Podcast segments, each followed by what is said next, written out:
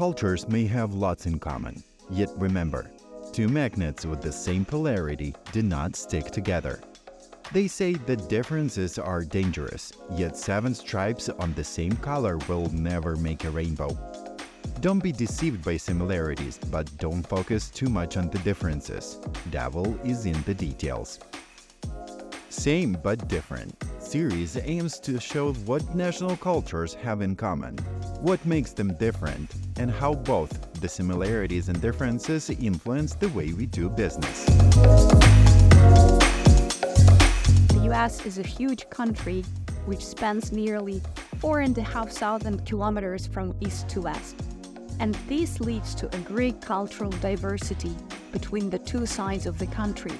In addition to being a multiracial, multicultural society, the United Kingdom has tremendous ethnic, regional, socio-economic, educational class, and generational diversity. Small talk plays a huge role in American culture. Britain is famous for its unique sense of humor. It's important to craft your personal pitch correctly to a British audience. British are very keen on measuring performance and benchmarking.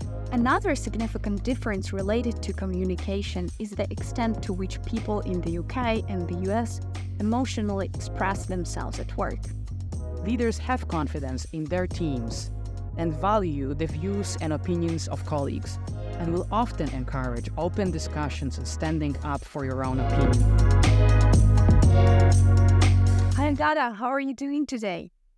I'm fine, and you? I'm great, thanks. So, in today's episode, we're looking at the two countries which, at first glance, are more similar than different. They share the same language and their values are very alike. So we often jump to the conclusion that they should have a very similar communication culture. However, such similarities seen on the surface can mask important fundamental differences. And even representatives of the two countries, when dealing with their counterparts from across the pond, might encounter certain issues. Yes, the US and the UK are the two countries that we're talking about today. And Agata, I know that your experience with the UK is a little bit more personal, isn't it? Yes, indeed. Um, I lived in England for over 10 years. I worked in various business domains, predominantly in secondary education, and this experience shaped my working persona and undoubtedly influenced my own communication style. So, my conclusions and insights will be pretty subjective. And one more personal remark my current job at SoftServe is my first ever full time job in Poland. So, before we dive deeper into comparing, let's zoom in on each country to give our listeners a little bit of context. Sure, let's do that. So, we all know that the US is a huge country which spans nearly four and a half thousand kilometers from east to west. And this leads to a great cultural diversity between the two sides of the country.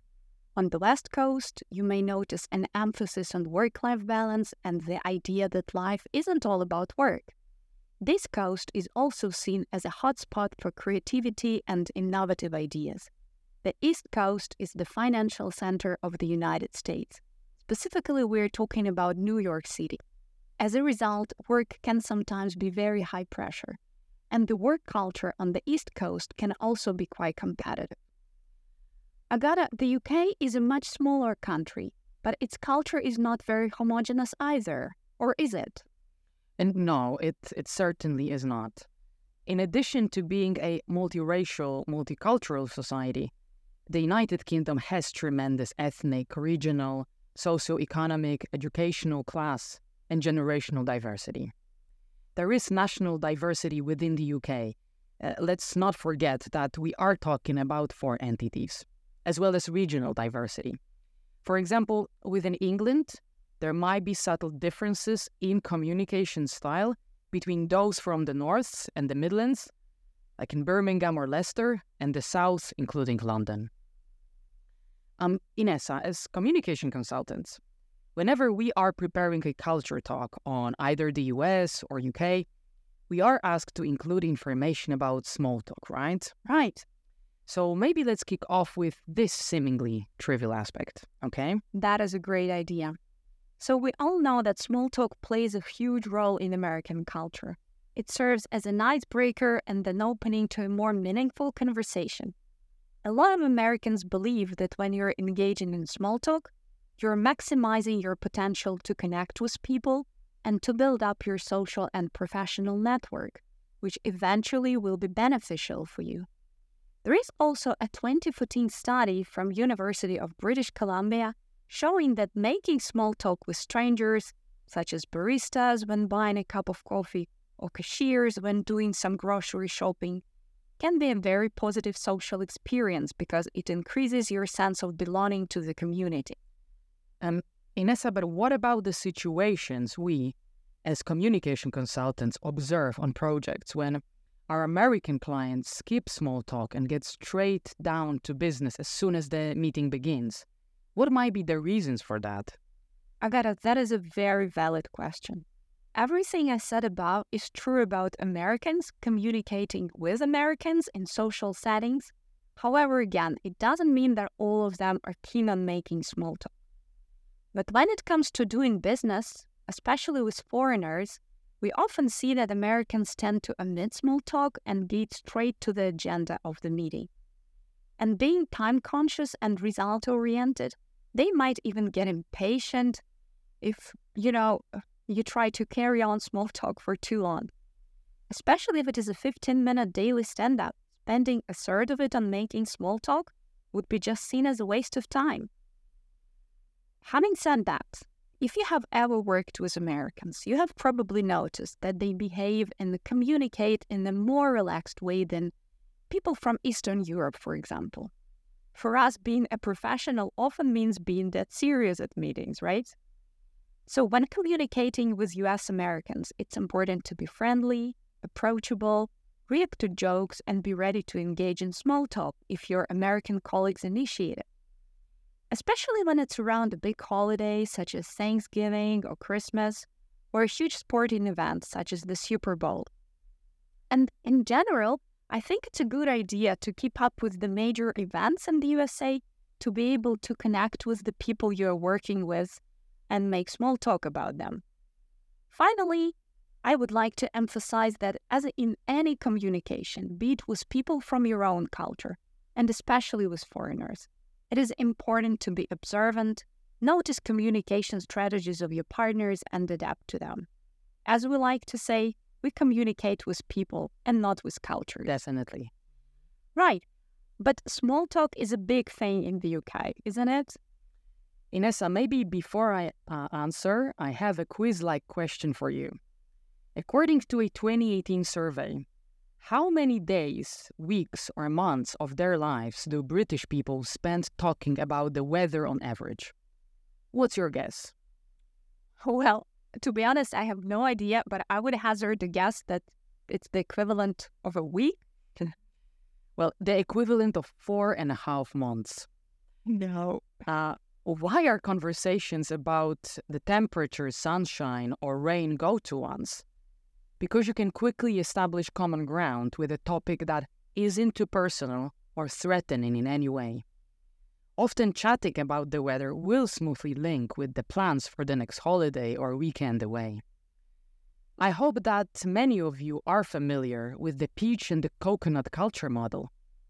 The British are more on the peachy side, which means that it is quite important to make other people feel comfortable and relaxed around you. Same story is with how are you, a greeting ritual. This doesn't actually mean how are you feeling mentally and physically, like in Eastern Europe, but simply hello. The ritual answer is fine, thank you, how are you? So it's crucial to understand that small talk is part of communication protocol everywhere and with everybody in the local corner shop, bank, pub, in a gym. So this question, you're right, is asked many times every single day.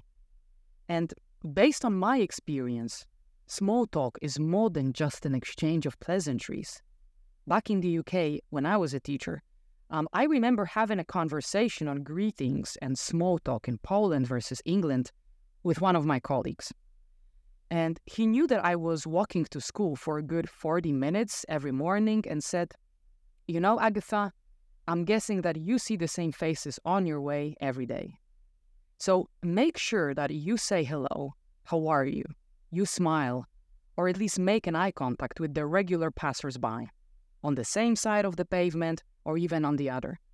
So that if something happens, I don't know, you suddenly pass out or you sprain your ankle at 6 a.m., these people will be the only ones around you to help. And they are more likely to make an effort and to assist you if you cared, paid attention, and exchanged some pleasantries and so on. And trust me, this piece of advice, it worked miracles. Yeah, that sounds reasonable. And there is actually one more thing that I can't help but ask you about. Britain is famous for its unique sense of humor. Is there any room for it in small talk and business communication? Um, sense of humor and deadpan delivery. Um, and that's the thing that I probably miss the most the ability to lighten up your mindset, diffuse tension, and de escalate uh, difficult situations with humor, often by poking fun at yourself in a self deprecating manner. It's sometimes difficult to understand British humor or to recognize when someone is being serious or just pulling your leg. Nevertheless, there is always some room for a funny or sarcastic punchline or witty banter, so do not underestimate the importance of humor in, in business discussions. Amara, self deprecation is definitely not something that Americans would do. They would rather promote themselves, and when preparing for this podcast, I came across the research by HBR contributor Andy Molinsky, who's also the author of books Global Dexterity and Reach. So, in his research, he states that self promotion is one of the strongest differences between the UK and the USA. Americans are known for talking up their accomplishments and selling themselves at job interviews, promotion reviews, and so on. Of course, as usual, it depends on individuals. Not everyone is skilled in self promotion or feels comfortable doing it, and it also greatly depends on the corporate culture and business context. However, in general, self promotion is a crucial skill to get ahead in your career when dealing with American clients. So, if you're interviewing for a project with American stakeholders, don't shy away from selling yourself. It is not enough to say, for instance, that you're a Python developer with five plus years of experience. You should emphasize your strengths, your achievements on your previous project, and what you're ready to contribute to a new one. Agata, I know that self promotion is quite different in the UK, although the two countries share similar values, such as individualism and achievement orientation. Right. So, is selling yourself common in the UK? Um, I would say it's important to craft your personal pitch correctly to a British audience. A hard sell is not appreciated. Even presentations and speeches often start with a humble, Oh, I've prepared a deck of slides, but it's nothing fancy, really. Often it would be down to your teammates or managers to put you in the spotlight. In my previous workplace in England, each Monday morning briefing would actually kick off with a short roll call shout out to which was a great way to share updates and give credit where credit was due. Um, I think in the UK, academic achievement is highly portable in different uh, work contexts. A degree in any subject will often lead to a job offer in an unrelated field if your face fits in other ways. It is often assumed that um, people have the necessary thinking and problem solving skills that might be useful to the organization. Non academic achievements, such as sporting or creative, can also signal to a prospective employer that you would be a good fit in upholding the desired aspects of organizational culture. And the value of work as a means of realizing one's potential, ambition, life goals is a common expectation of workers particularly for those in jobs and positions with higher prestige. And lastly, the British are very keen on measuring performance and benchmarking. And relationships in the workplace are often governed by this. So try to understand the target culture.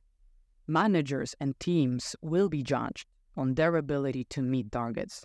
Even in teaching, every year pay progression decisions are linked to appraisal outcomes and assessments of performance against appraisal objectives and teacher standards.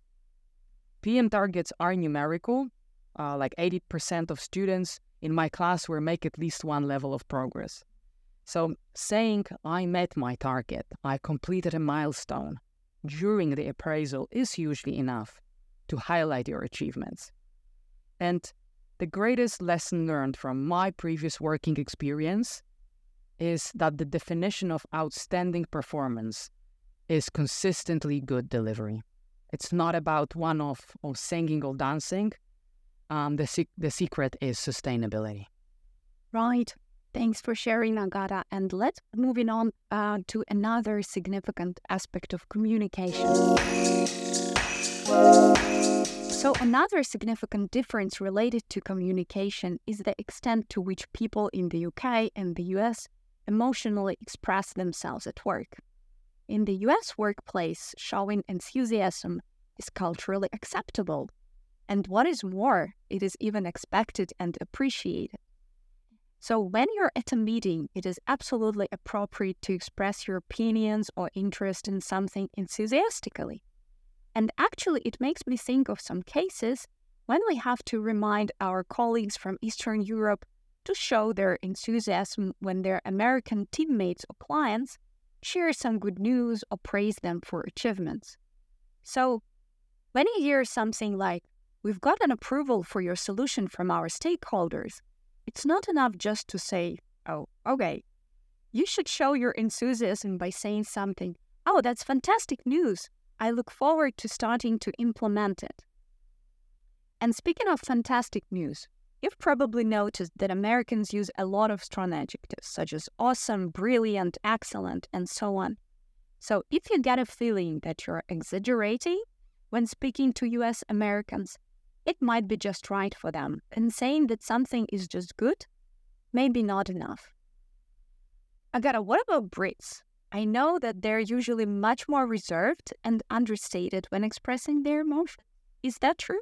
Mm, I will, well, repeat myself and say that people like to be seen as relaxed, as this suggests high self regulation and self control.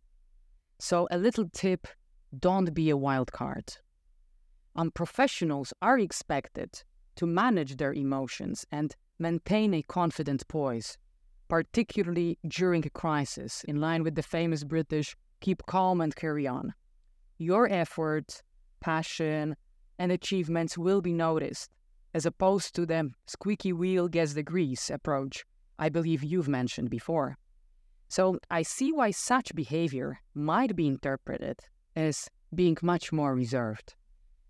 Um, on top of that, the British use many mitigators like a bit, rather, fairly, or pretty. You will often hear something is pretty good, someone is quite convinced, and maybe something can be slightly improved. Such statements sound or seem less extreme or powerful because the communication culture in a nutshell can be described as don't rock the boat and avoid open confrontations. Um, at the same time, it is pretty common to compliment good customer service. People won't simply leave a cafe or restaurant without thanking for a lovely latte or a superb food, not to forget about the thank you driver each time you get off a bus. And similarly, people celebrate even the smallest achievements in their working teams with, you know, a thumb up and well done, mate. Um, and to finish off such communication culture also translates into how the British perceive power as more pluralistic, and generally there is an emphasis on relationships and participation and reaching consensus. Leaders have confidence in their teams and value the views and opinions of colleagues and will often encourage open discussions and standing up for your own opinion. So you can imagine that such self regulation and self control um, are crucial. Right. Well, this brings us to the end of the first part of this episode, but don't worry, there is more to come, so stay tuned. Stay tuned. Bye. Bye.